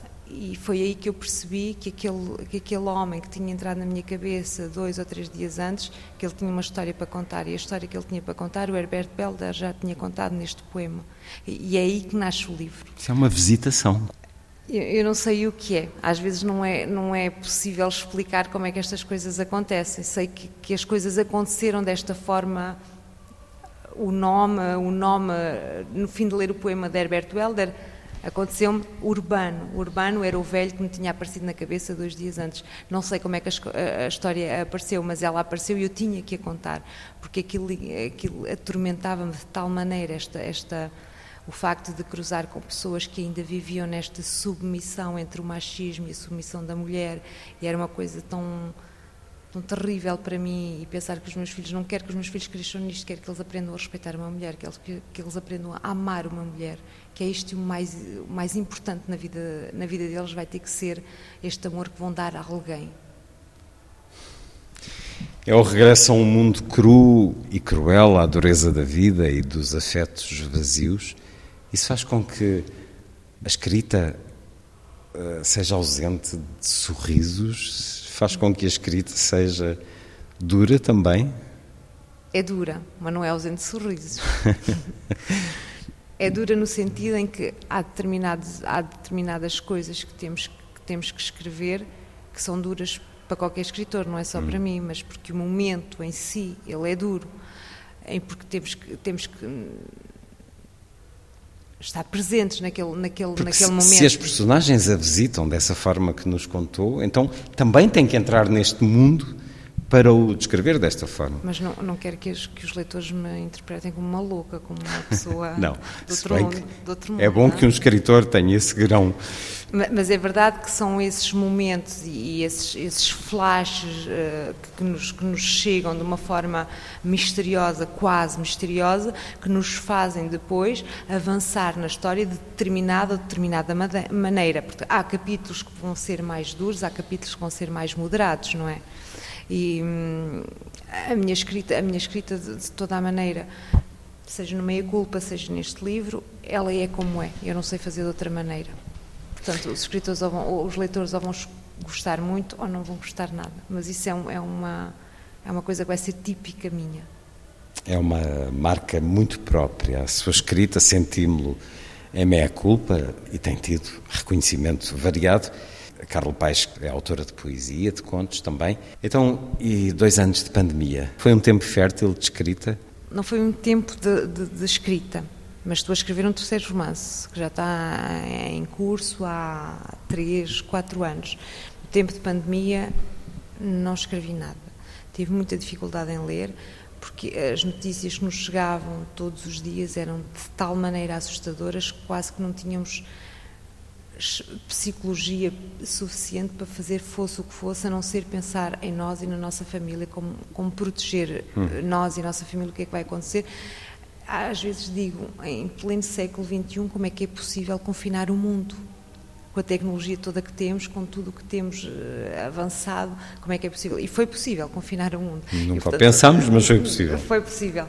E, e adaptarmos a toda essa, a toda essa estranheza que nos aconteceu demorou e vai demorar ainda muito a, a compreender. Portanto, escrever durante a pandemia não escrevi nada, mas, mas agora retomei, eh, retomei porque quero acabar o romance e porque está ali há quatro ou cinco anos a, a moer-me a cabeça e eu não posso continuar a- com a minha cabeça muito ocupada com um romance que, que tem que sair. Isso é mesmo depuração, quatro ou cinco anos. É um labor meticuloso o seu. Foi assim com, com os outros dois romances, com este e com Meia Culpa também. Meia Culpa foi menos, foi mais de impulso, Hum. foi mais uh, escrita quente. Um Cão Deitado à Fossa demorou mais tempo, mas este é o romance de facto. Talvez isto faça parte da história dos escritores que têm um currículo muito maior que o meu, mas o, o meio- o terceiro, este, este romance que estou a escrever é de facto um romance que me está a tirar hum, horas de sono. E porque, talvez porque, porque não, vai, não se vai passar no meio rural como meia culpa ou como um cão deitado à fossa. Ele vai se passar num espaço que é novo para mim, que é a França, e que é, que é a realidade francesa e tudo aquilo que eu posso assistir em 10 anos de vida em França. Dez anos de vida e ainda sendo o espaço como novo? Ainda é totalmente novo para mim. Totalmente. Falamos da região de Paris? da região de Paris, hum, totalmente novo no sentido de quanto mais vejo, mais descubro, e quanto mais descubro, mais, Mais? me entristeço. Faltava saber o término desse processo. Então, iremos à França para um território descoberto por Carla Paz, na experiência de vida, transposta para a literatura, entre escritores com mais ou menos currículo que o seu, com mais ou menos eh, trabalho publicado, está aqui nas correntes descritas, nesta edição de regresso à forma presencial, à vivência presencial, também de alguma maneira a dizer, ok, é chegada a hora de começarmos a, a dizer que a pandemia tem de acabar.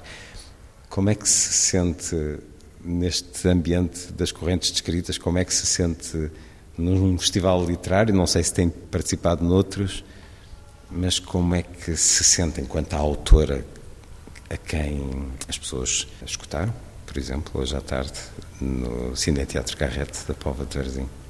Isto é tudo uma experiência nova para mim. Nunca tinha participado no Correntes de Escrita, ainda que durante anos tivessem eh, planeado vir enquanto leitora. Nunca aconteceu. Este ano, eh, por obra do acaso, venho enquanto autora. O ambiente que se vive aqui é uma coisa extraordinária. Eu vinha com muita hum, com muito medo em relação a isso, porque eu não sou do meio académico, não sou do meio literário, escrevo alguns, escrevo livros e depois Tem que ser um bocadinho do meio literário. do meio literário, mas não estou integrada plenamente no meio literário, no meio destes escritores que já se conhecem há muitos anos, etc, etc.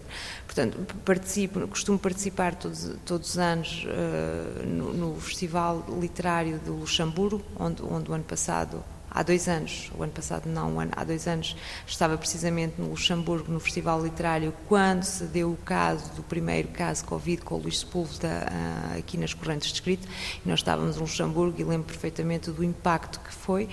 Este ano vir aos correntes, às correntes de escritas, ainda mais convidada para participar numa mesa com, com um poema belíssimo como foi o Cavalo Morto, foi, foi uma, uma honra, uma, uma, uma honra e um privilégio hum, tremendo. E claro que estou muito agradecida à, organização por me ter convidado.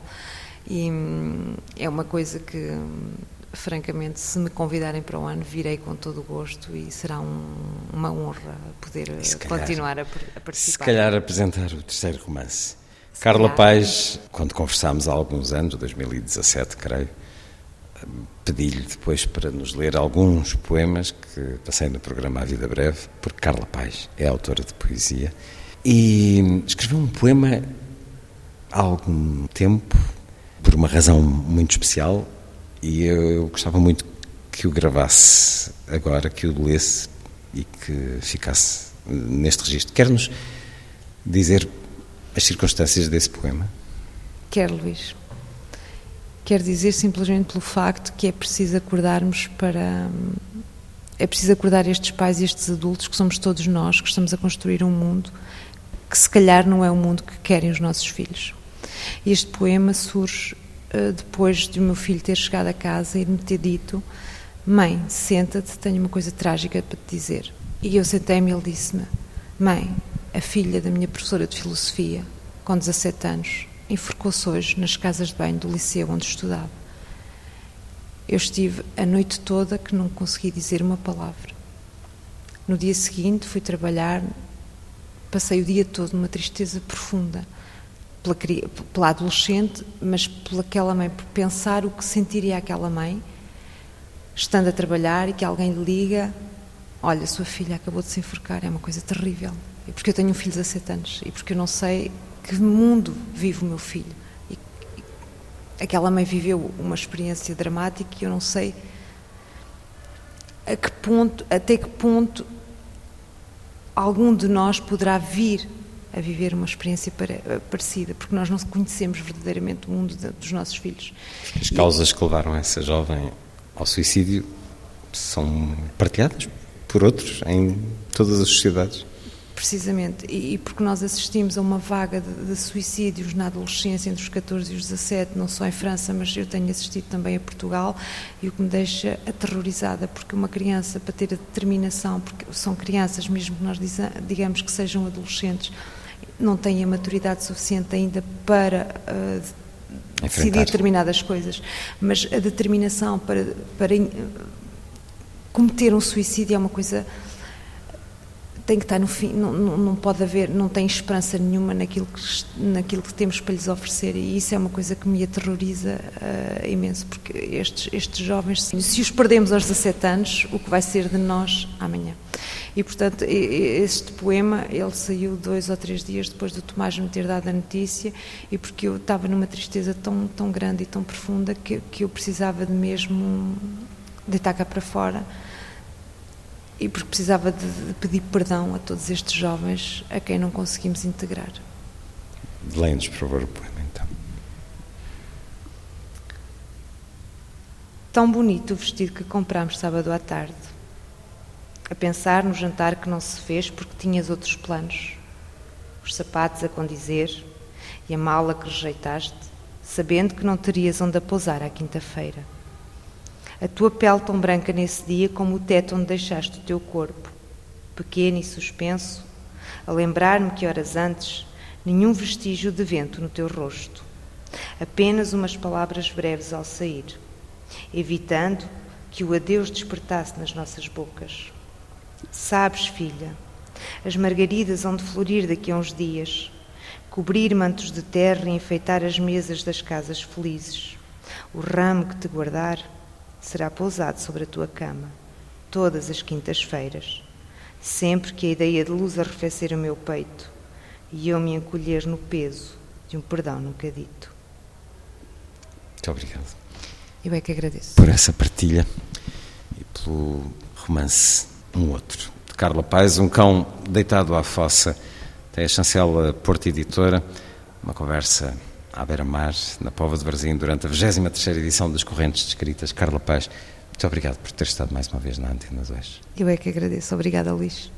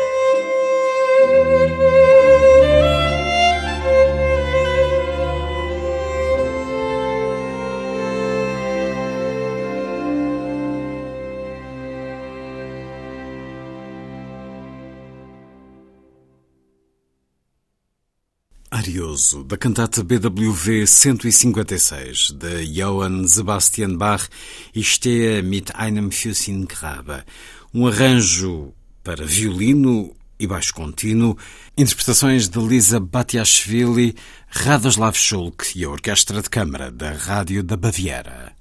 A seguir, Lilliput é o pequeno grande mundo dos livros para os mais novos, percorrido semanalmente neste programa por Sandy Gageiro. Lilliput. Lilliput, Lilliput. Lilliput.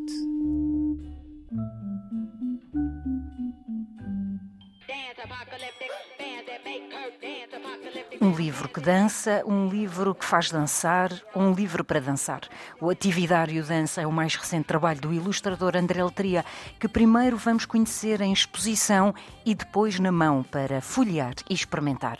O Atividário Dança uh, é o terceiro de uma coleção, da coleção chamada Atividários e vem na sequência de, de um outro de, de, dedicado ao teatro, que teve uma um, origem muito semelhante a, a este, uh, ou seja, parte de um convite de uma série de, de estruturas, um, de teatros, um, a quem interessou o formato da coleção e a quem interessava também ter li, um livro dedicado a, a estes temas, uh, no caso do teatro e agora da dança, são temas uh, que, em relação aos quais não há muita, ou sequer alguma se calhar, produção uh, relacionada para dirigida aos, ao público infantil juvenil. E, portanto, tendo os teatros essa consciência, nós também, como editores, uh, decidimos juntar-nos numa parceria para que, para que estes livros nascessem. Portanto, neste momento, o Atividade e Dança está a ser criado, tendo esse apoio dos, dos teatros, e, e, pronto, e vai, vai tentar comatar essa, essa falha, esse, esse espaço vazio que havia na produção editorial dedicada, dedicada a estes temas. As ilustrações do novo atividário dedicado à dança bailam em abril, nas paredes do Teatro Luca, em Lisboa, já a partir desta sexta-feira. Dança é o terceiro título da coleção Atividários.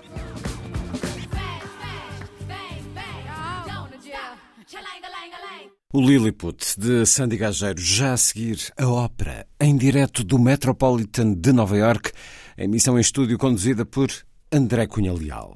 Foi a força das coisas.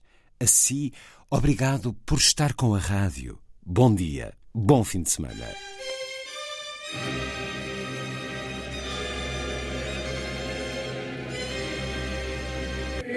A força das coisas.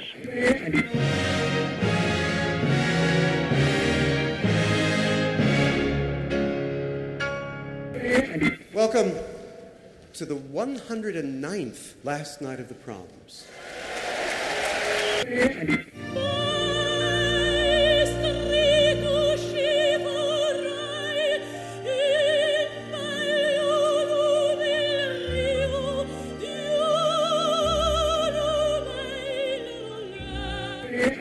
Com certeza, Bach, Mahler, Shostakovich. Um programa de Luís Caetano. 12.